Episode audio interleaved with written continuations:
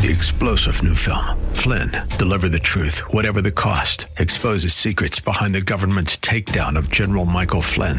Flynn knew what the intel world had been up to. He ordered the first audit of the use of contractors. This set off alarm bells. He told the truth. He was the most dangerous person for Donald Trump to hire. They had to get rid of Flynn. Flynn, deliver the truth, whatever the cost. Available now. Watch it today. Go to salemnow.com. Salemnow.com. It's 800 600. The following program is sponsored by the National Prayer Chapel.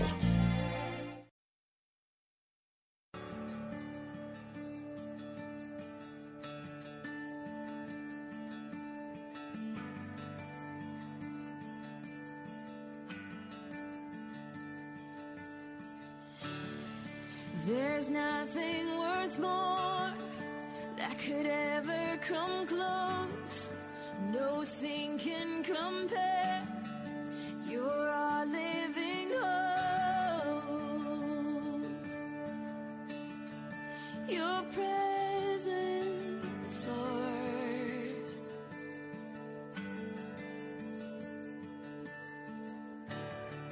I've tasted and seen of the sweetest of loves, where my heart becomes free and my shame is undone. Your presence, Lord.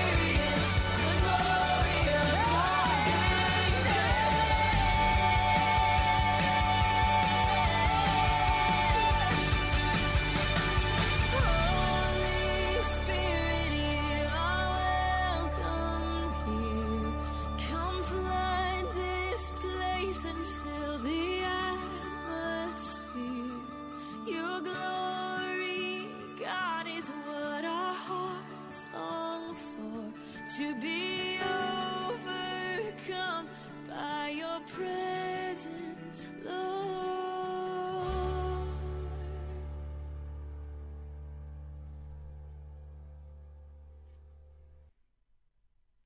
Welcome to Pilgrim's Progress. One of the reasons this broadcast is called Pilgrim's Progress has to do with the belief that John Bunyan held that the journey to heaven was a journey. It was a horizontal line. Oh, it was traveling up, but it was a horizontal line. Today, many think of the gospel not as a horizontal line, but as a vertical line. And they understand that when we pass that one point, when we say Jesus is Lord and we say a little sinner's prayer, and the pastors have taught at that point you're saved and you're on your way to heaven. And that you can sin after that, but you're still saved because you passed that one key test of saying, Yes, I'll believe in Jesus. That's not what the scripture describes. In scripture, it's a journey. We're going to talk about that journey. I want to share with you today, again in review, part of Acts, the eighth chapter. Let me just read the story for you. Those who had been scattered preached the word wherever they went. Philip went down to a city in Samaria and proclaimed the Christ there. And when the crowds heard Philip and saw the miraculous signs he did, they all paid close attention to what he said. With shrieks, evil demons came out of many. Many paralytics and cripples were healed. So there was great joy in that city. Now, for some time, a man named Simon had practiced sorcery in the city and amazed all the people of Samaria. He boasted that he was someone great, and all the people, both high and low, gave him their attention and exclaimed, This man is the divine power known as the Great Power. They followed him because he had amazed them for a long time with his magic. But when they believed Philip, and he preached the good news of the kingdom of God and the name of Jesus Christ, they were baptized, both men and women. Notice that is a water baptism. Simon himself believed and was baptized. And he followed Philip everywhere, astonished by the great signs and miracles he saw. When the apostles in Jerusalem heard that Samaria had accepted the word of God, they sent Peter and John to them. When they arrived, they prayed for them that they might receive the Holy Spirit. Baptism number two. Because the Holy Spirit had not yet come upon any of them. They had simply been baptized into the name of the Lord Jesus. And then Peter and John placed their hands on them, and they received or were baptized in the Holy Spirit. The word received is used in Scripture in the same manner as baptized is used. When Simon saw that the Spirit was given at the laying on of the apostles' hands, he offered them money and said, Give me also this ability, so that everyone on whom I lay my hands may receive the Holy Spirit. Peter answered, May your money perish with you, because you thought you could buy the gift of God with money? You have no part or share in this ministry, because your heart is not right before God. Repent of this wickedness and pray to the Lord, and perhaps He will forgive you for having such a thought in your heart. For I see that you are full of bitterness, captive to sin. Then Simon answered, Pray to the Lord for me, so that nothing that you have said may happen to me. And when they had testified and proclaimed the word of the Lord, Peter and John returned to Jerusalem, preaching the gospel in many Samaritan villages.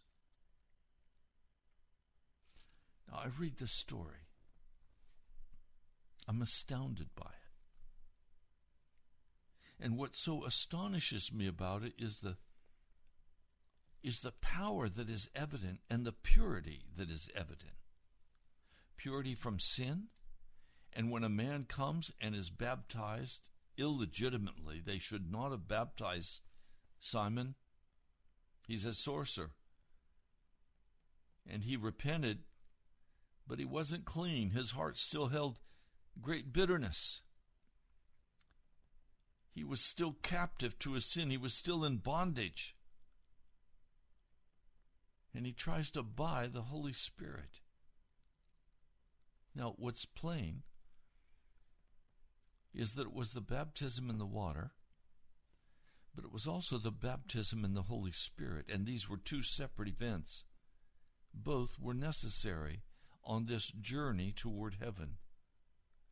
This was not a one time thing, be baptized in water and now you're on your way to heaven or just say this sinner's prayer and now you're on your way to heaven. Yes, you are on your way, but you're not there yet.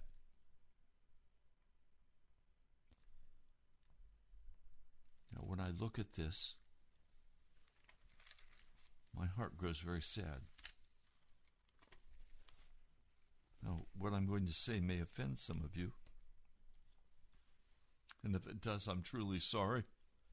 I would not attempt to discourage any of you from this journey with Jesus.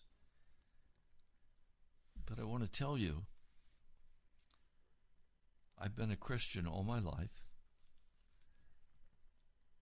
I majored in college, in a Christian college, in theology and communications. I went on to seminary and received my Master's of Divinity. I have taken countless hours of advanced training in psychotherapy and in other helpful things for the gospel of Jesus. But my life, to me, has been very disappointing. I have been disappointed in the church. I was disappointed as a child in the church when my mother and father would come home from a nominating committee meeting and thinking that I was asleep, but I wasn't. I was up listening. And they were describing the bitter fights that would go on. When I would see the politics of the church, my father used to say to me, Ray, don't ever pull the cover back because what you'll see is filth. He was right. The politics and the corruption and the money and the business but that's not really what has disappointed my heart the most. What has disappointed my heart the most is the absence of the power of God in the church to touch and change the world and the people who claim to be Christians. And I have so struggled with this, and then finally I would throw the struggle off and I would go back to, okay, I have to go in the anointing I have, I have to work with what I have. And so I will work hard. But in my heart, there's a great sadness for the church and for my own Christian walk in the church. I was praying about this this morning and a story came to mind. Please, I'm going to share this story with you. It's a famous one by Hans Christian Andersen.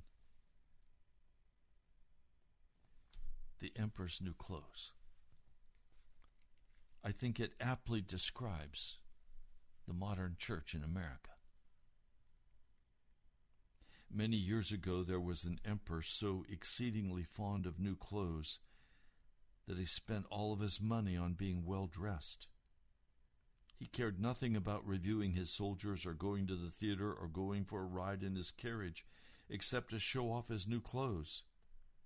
He had a coat for every hour of the day, and instead of saying, as one might about any other ruler, the king is in council, here they always said the emperor's in his dressing room.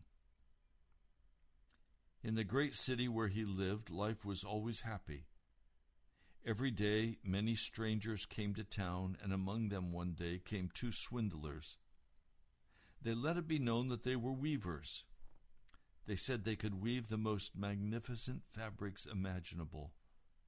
Not only were their colors and patterns uncommonly fine, but clothes made of this cloth had a wonderful way of becoming invisible to anyone who was unfit for his office or who was unusually stupid. Those would be just the clothes for me, thought the emperor.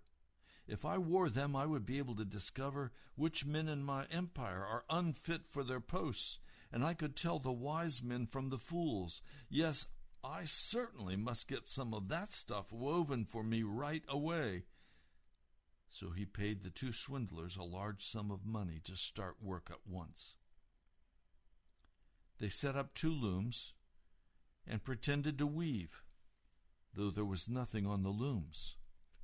All the finest silk and purest old thread which they demanded went into their traveling bags, while they worked the empty looms far into the night.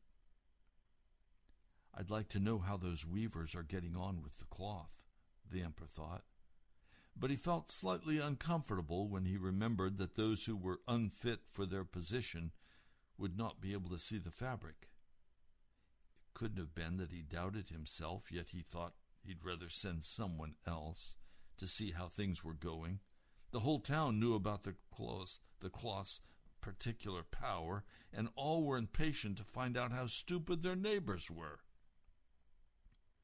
I'll send my honest old minister to the weavers, the emperor decided. He'll be the best one to tell me how the material looks, for he's a sensible man, and no one does his duty any better. So the honest old minister went into the room where the two swindlers sat working away at their empty looms. Heaven help me, he thought as his eyes flew wide open. I can't see anything at all. But he didn't say so. Both the swindlers begged him to be so kind as to come near to approve the excellent pattern, the beautiful colors. They pointed to the empty looms. And the poor old minister stared as hard as he dared. He couldn't see anything because there was nothing to see. Heaven have mercy, he thought. Can it be that I'm a fool? I'd have never guessed it, and not a soul must know. Am I unfit to be the minister? It would never do to let on that I can't see the cloth. Oh, don't hesitate to tell us what you think of it, said one of the weavers. Oh, it's beautiful, it's enchanting, the old minister peered through his spectacles. Such a pattern, what colors! I'll be sure to tell the emperor how delighted I am with it. We're pleased to hear that, the swindler said, and they proceeded to name all the colors and to explain the intricate pattern.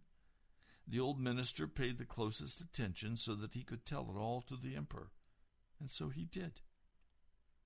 The swindlers at once asked for more money, more silk and gold thread to get on with the weaving, but it all went into their pockets. Not a thread went into the looms, though they worked at their weaving as hard as ever. The emperor presently sent another trustworthy official to see how the work progressed and how soon it would be ready. The same thing happened to him that had happened to the minister. He looked and he looked, but as there was nothing to see in the loom, he couldn't see anything. Isn't it a beautiful piece of goods? the swindler asked him, and they displayed and described their imaginary pattern. I know I'm not stupid, the man thought, so it must be that I'm one worthy of my good office. That's strange. I mustn't let anyone find it out, though. So he praised the material he did not see, and he declared he was delighted with the beautiful colors and the exquisite pattern. To the emperor, he said, It held me spellbound. All the town was talking of this splendid cloth, and all the emperor and the emperor wanted to see it for himself while he was still in the looms, attended by a band of chosen men, among whom were his two old trusted officials. The ones who had been in the weavers, he set out to see the two swindlers. He found them weaving with might and main, but without a thread in their loom. Magnificent! said the two officials already duped. Just look, your majesty, what colors, what a design! They pointed to the empty looms, each supposing that the others could see the stuff. What's this? thought the emperor. I can't see anything. This is terrible. Am I a fool? Am I unfit to be the emperor? What a thing to happen to me of all people! Oh, it's very pretty, he said. It has my highest approval. And he nodded approbation at the empty loom. Nothing could make him say that he couldn't see anything. His whole retinue stared and stared. One saw no more than another, but they all joined the emperor in exclaiming, Oh, it's very pretty and they advised him to wear the clothes made of this wonderful cloth, especially for the great procession he was soon to lead. Magnificent, excellent, unsurpassed were bandied from mouth to mouth, and everyone did his best to seem well pleased. The emperor gave each of the swindlers a cross to wear in his buttonhole and the title of Sir Weaver. Before the procession, the swindlers sat up all night and burned more than six candles to show how busy they were finishing the emperor's new clothes. They pretended to take the, clo- the cloth off the loom, and they made cuts in the air with huge scissors. And at last they said, Now the emperor's new clothes are ready for him. Then the emperor himself came with his noblest noblemen, and the swindlers each raised an arm as if they were holding something. And they said, These are the trousers, here's the coat, and this is the mantle, naming each garment. All of them are as light as a spider web. One would almost think he had nothing on, but that's what makes them so fine. Exactly, all of the noblemen agreed, though they could see nothing, for there was nothing to see. If your imperial majesty will condescend to take your clothes off, said the swindlers, we will help you on with your new ones here in front of the of the long mirror. The emperor undressed, and the swindlers pretended to put on his new clothes, one garment after another. They took him around the waist and seemed to be fastening something that was his train as the emperor turned around and round before the looking glass. How well your majesty's new clothes look. Aren't they becoming?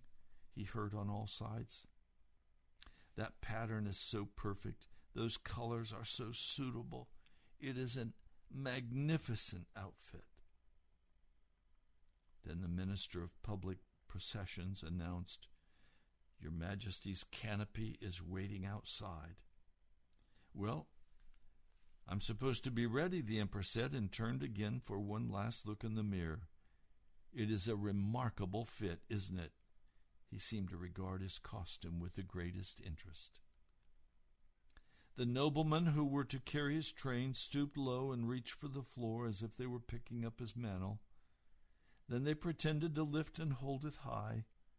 They didn't dare admit they had nothing to hold.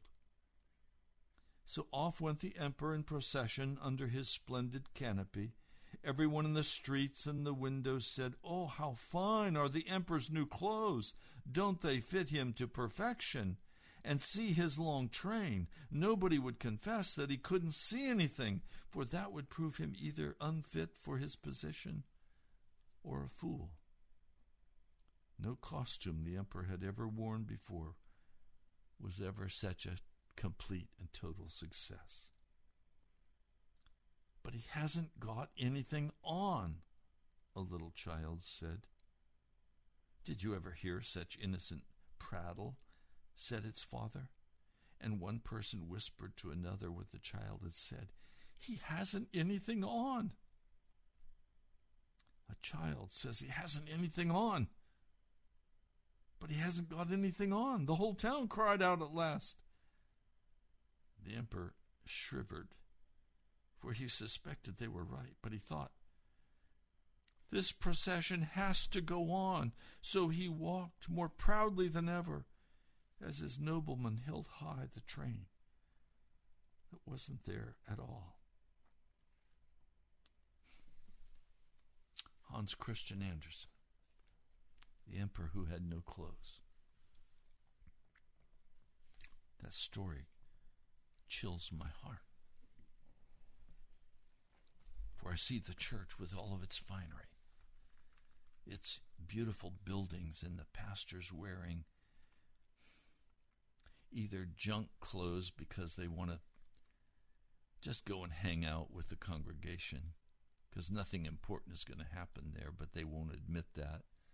Or they're dressed up in their fine robes and they come striding down the aisle with their cross and their mantle.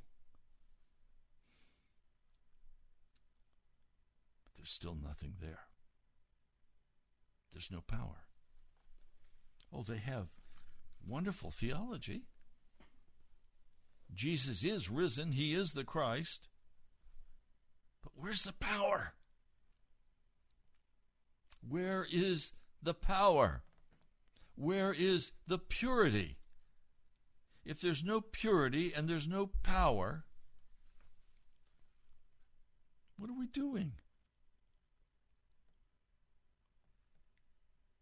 Yes, I visited one church, and the deacon was chewing a big wad of tobacco. I said to him, That's a filthy habit. How can you serve in the church and be responsible for setting up the sanctuary and for doing this and doing that and still sin against the Holy Spirit? He said, Come on. What difference is there between my chewing and the pastor smoking his stogie, his cigar? Well, I had to admit, I couldn't find much difference. I'm very troubled. I'm very troubled. We have a church today that has no power and that has no purity. And if this continues much longer, the church is going to collapse. It's held up right now by sentimental, so called Christian music that is pretty much of the world hip hop and all kinds of rock and roll and all kinds of. It's held up by concerts. It's held up by building campaigns to see who can build the most beautiful edifice. It seems there's a church almost on every corner. But where's the power? Where's the purity? It's absent. But everybody's saved. Everybody's on their way to heaven. You can open the door wide to the rainbow community. You can have same sex marriages as if there were such a thing. There's not. God created marriage, He didn't create John and Steve.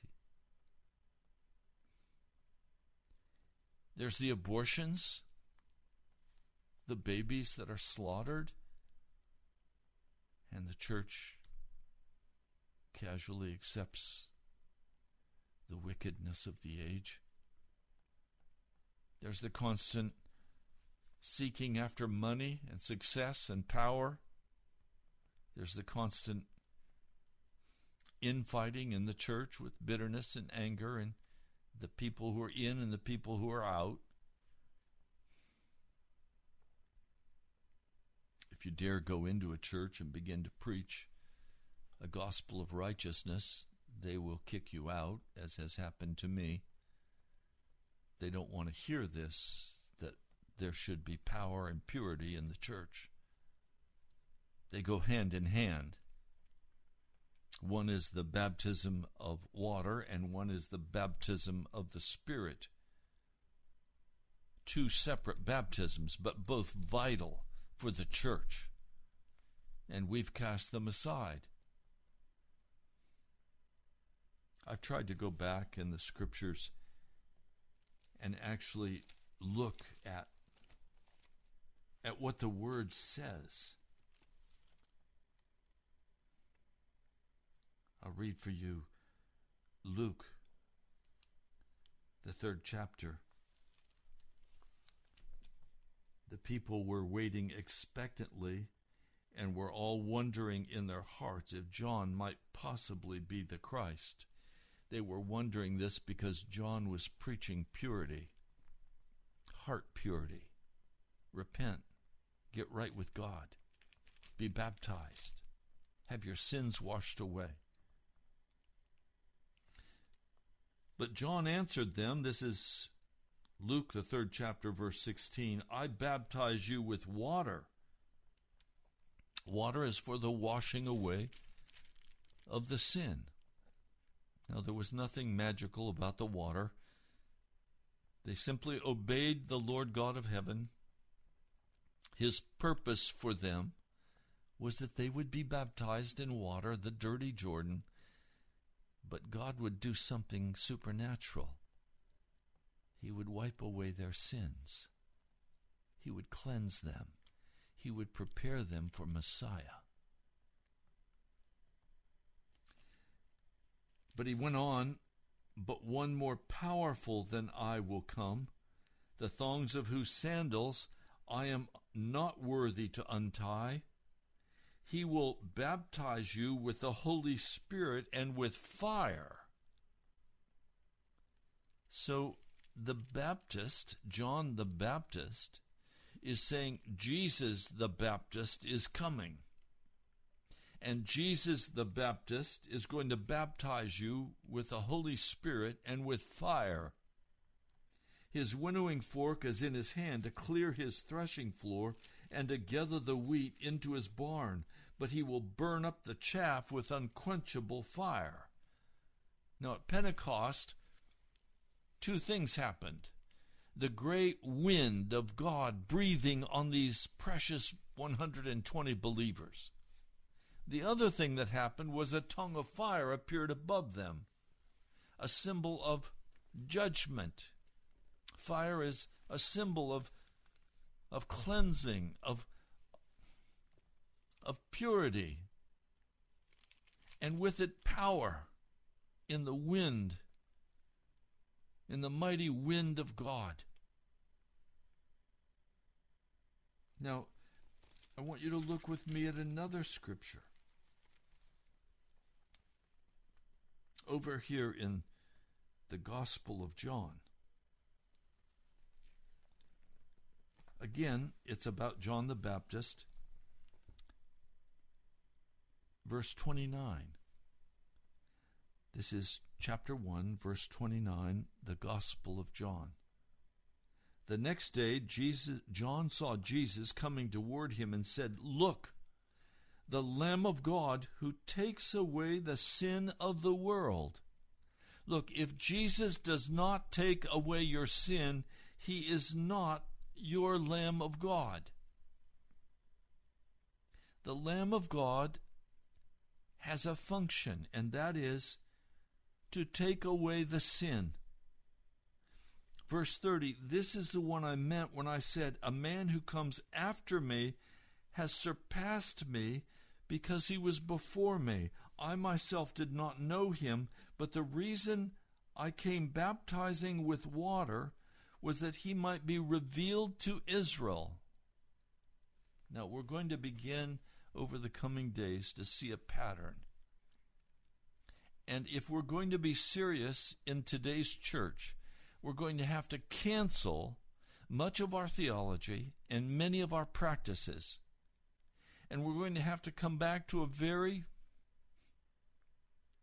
primitive early church position. Today, water baptism is poo pooed.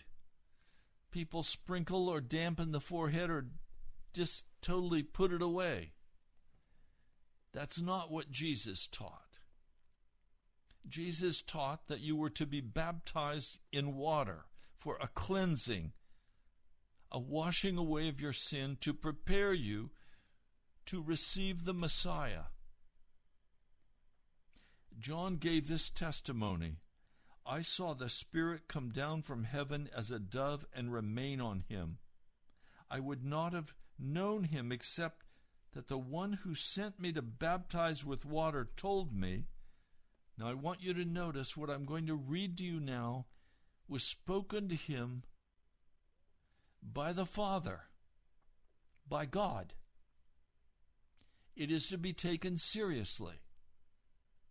The man on whom you see the Spirit come down and remain is he who will baptize with the Holy Spirit.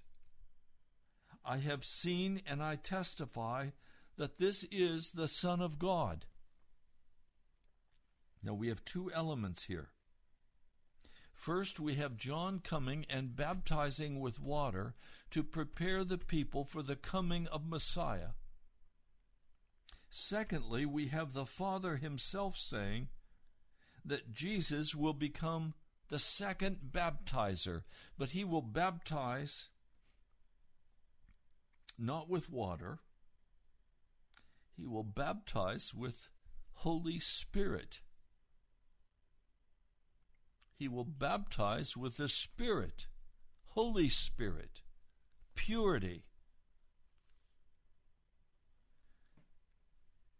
Part of what we have to look at is the reality that we're being spoken to by the Father about the experiencing of the coming in of the Holy Spirit in power into a man or woman's life. Now, we also recognize from the first passage, and we could look at Matthew or Mark, they say the same thing. That Jesus comes to baptize with fire. He's going to judge sin. He comes with purity and power. If we are to recapture the early church experience of making a city rejoice and be happy because of the wonderful works of God in that city. We're going to have to admit that we have no clothes on today. That the church in America has become a sham. That it's pretend. And no one wants to say the church doesn't have any clothes on, but in fact, we're naked. We don't have the righteous acts that's spoken of in the book of Revelation. We do not have the overcoming spoken of in the second chapter of Revelation and the third chapter. Let's face the reality, and I please, I don't mean to be offending any of you, but we're in very serious trouble. And if you have not been baptized in water, you need to repent of your sin and you need to be immersed in water. Oh, Pastor, does that mean I'm not saved if I haven't been baptized? Oh, you're thinking with a vertical line, not the horizontal line of Pilgrim's Progress. You see the difference? Most people today just want to get their, their ticket out of hell. Oh, I said yes. But then I've gone on to live my own life because the preachers all told me I was I was free. I would only lose a little fellowship with God and, and my rewards wouldn't be as quite as great on the other side. I might live in a smaller house on the other side, but I'm free to live my life.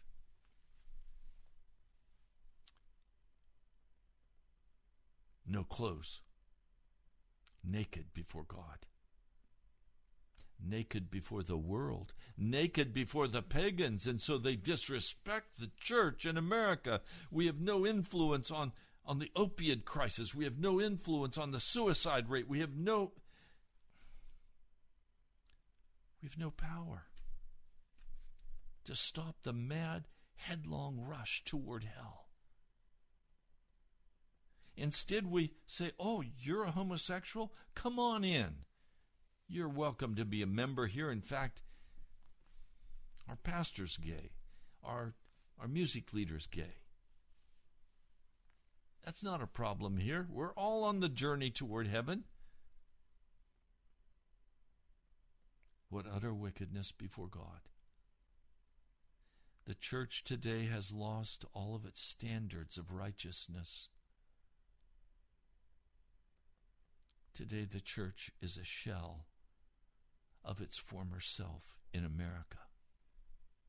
It's not this way in all parts of the world. There are parts of the world where a man or woman is is killed if they're a follower of Jesus and they're sincere and they live righteous and upright lives. But not in America. So we don't have the power to heal the sick or raise the dead. We don't have the power to turn the heart of a suicidal person to righteousness. Instead, we say to them, and I've heard this you're not lost when you commit suicide. It's fine. It's sad, but it's fine. God loves you. You're saved. You can't be lost. Your reward's in heaven. I hear these kinds of things and I shudder. Somebody lied to that man. They didn't speak the truth to him in love. So, in the church today, we focus on large congregations and big concerts and big name speakers, and we build large facilities, and it's a rock and roll church, and we say everything's fine. But the world says, you don't have any clothes on. You're naked. And they don't want any part of it. This is particularly true among the millennials today. They don't want any part of this deal. Because there's no purity and there's no power, there's no Holy Spirit. It's all a farce. And I'm sick. My heart is sick. I'm speaking this as a man who's been a part of the church all of my life. I've been a pastor, full time pastor, for 49 years as of September 1. I've given my life for ministry and for the church. I've pastored in large mega churches and small, tiny house churches. I've seen it. I know it.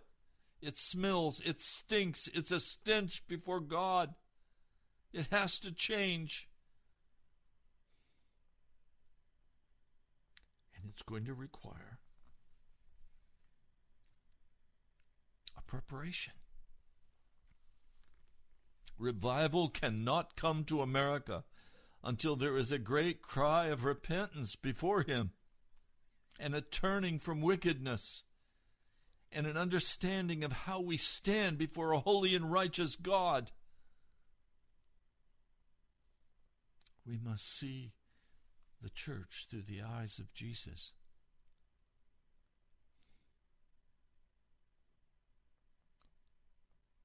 My heart's broken. I don't say these things to you with with easy comfort. They pain me greatly. I have wept much over this.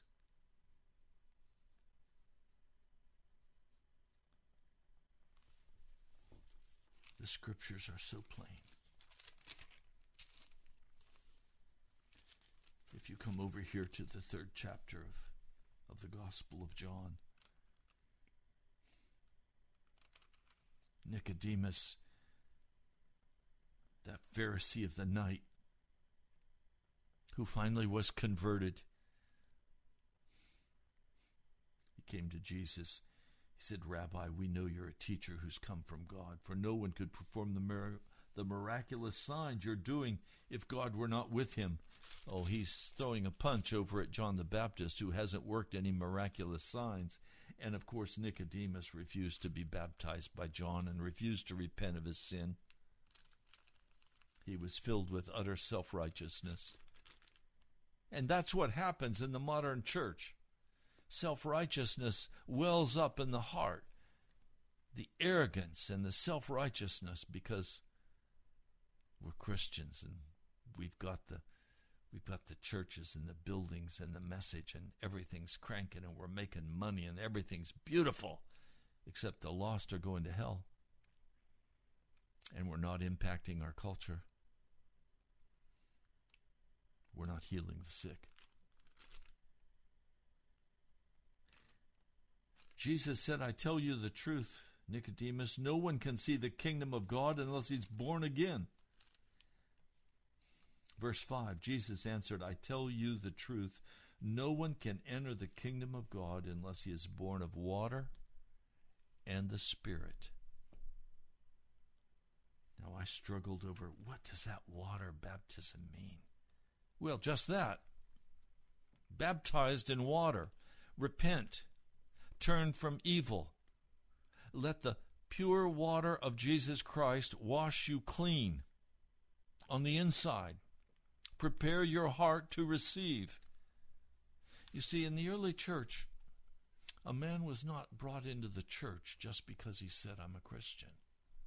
In fact, the word Christian was used only three times in the scriptures. It's not a useful name. These were people of the way, these were people of the path. The early church was called the people of the way or the path. It was a journey toward a destination. And on that journey, the first step was John the Baptist preaching, Repent. And later, Jesus came preaching, Repent. And then Peter came, and Paul came, and all the apostles came preaching, Repent. Confess your sins before God. Stop playing games. Stop pretending you want to leave your sin, but you don't.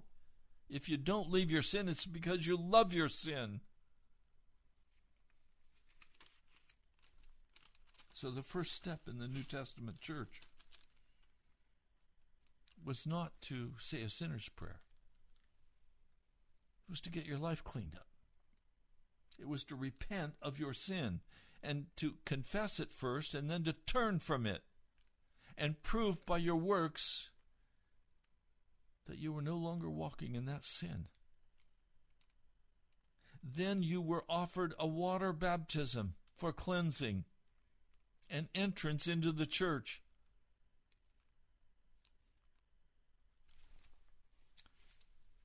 And then you were baptized in the Holy Spirit. So, number one, you repent of your sins. Number two, you believe in Jesus as the Savior and Lord. Then you're baptized in water into Jesus Christ and then you're baptized by the Holy Spirit. All separate events.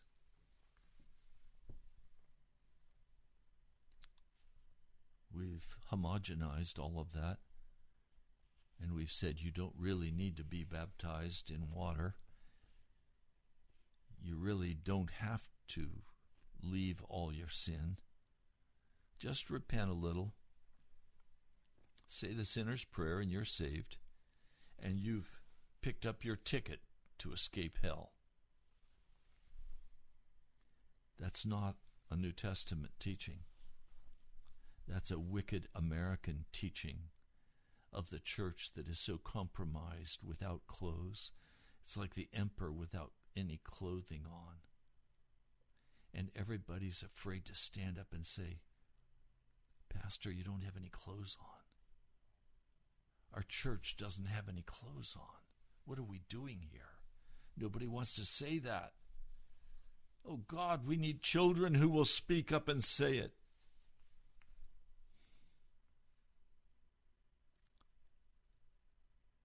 No clothes on. And so no purity and no power. But these were the basics of entering into the journey toward heaven. This is what John Bunyan speaks about so eloquently in his wonderful book, Pilgrim's Progress, 1678 published. This is not, what I'm saying is not new. This is the old gospel. This is, this is not the modern American wicked, empty, dead gospel where there's no power in the church and there's no purity in the church and everything goes and oh, we're, we're so sweet one to another and we pretend everything's perfect and everything's okay. And then we go out and live like hellions.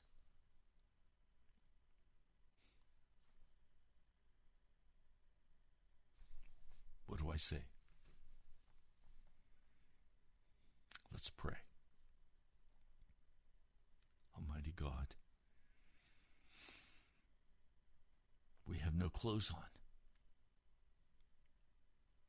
And we have no purity and we have no power. A lot of self righteousness, a lot of pride, a lot of ambition, a lot of anger, a lot of money. No purity and no power. Lord, I'm asking, please, would you come and do a work in the American church? Start with me and the National Prayer Chapel. Lord, if there's not a return of the baptism of water, if there's not a return of the baptism of the Holy Spirit, Lord, we're going to be washed away in this wicked culture because we cannot stand against the enemy.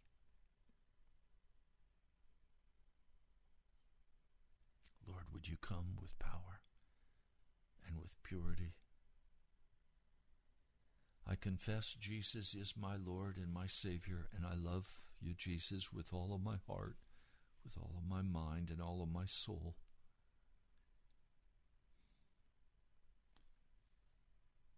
But I have no power.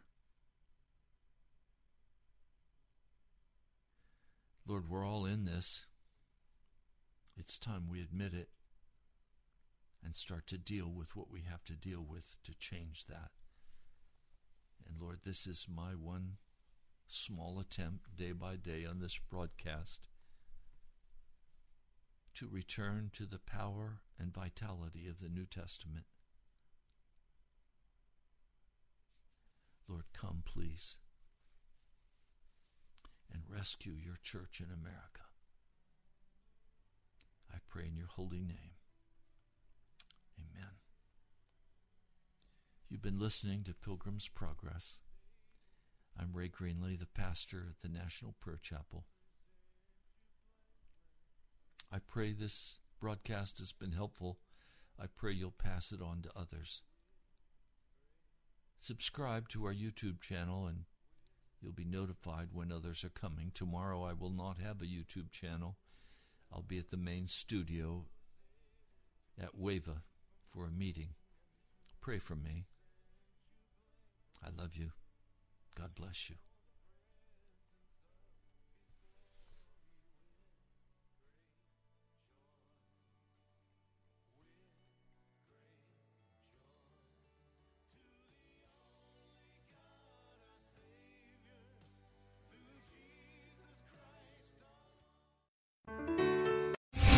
Three star general Michael J. Flynn, head of the Pentagon Intelligence Agency, knew all the government's dirty secrets. He was one of the most respected generals in the military. Flynn knew what the intel world had been up to. He understood its funding. He ordered the first audit of the use of contractors. This set off alarm bells. The explosive new documentary, Flynn, deliver the truth, whatever the cost, and covers the facts behind this scandal. Flynn told the truth. He was the most dangerous person for Donald Trump to hire. I find out the worst enemy that I'm going to face in my life is right here in America. They took my assessment and they wanted me to change it. And I was like, I'm not changing it. They had to get rid of Flynn. With in depth interviews, archival footage, and never before seen personal records of the man behind the headlines. I just felt like I was drowning. Flynn, deliver the truth, whatever the cost. Available now. Watch it today. Go to salemnow.com. Salemnow.com.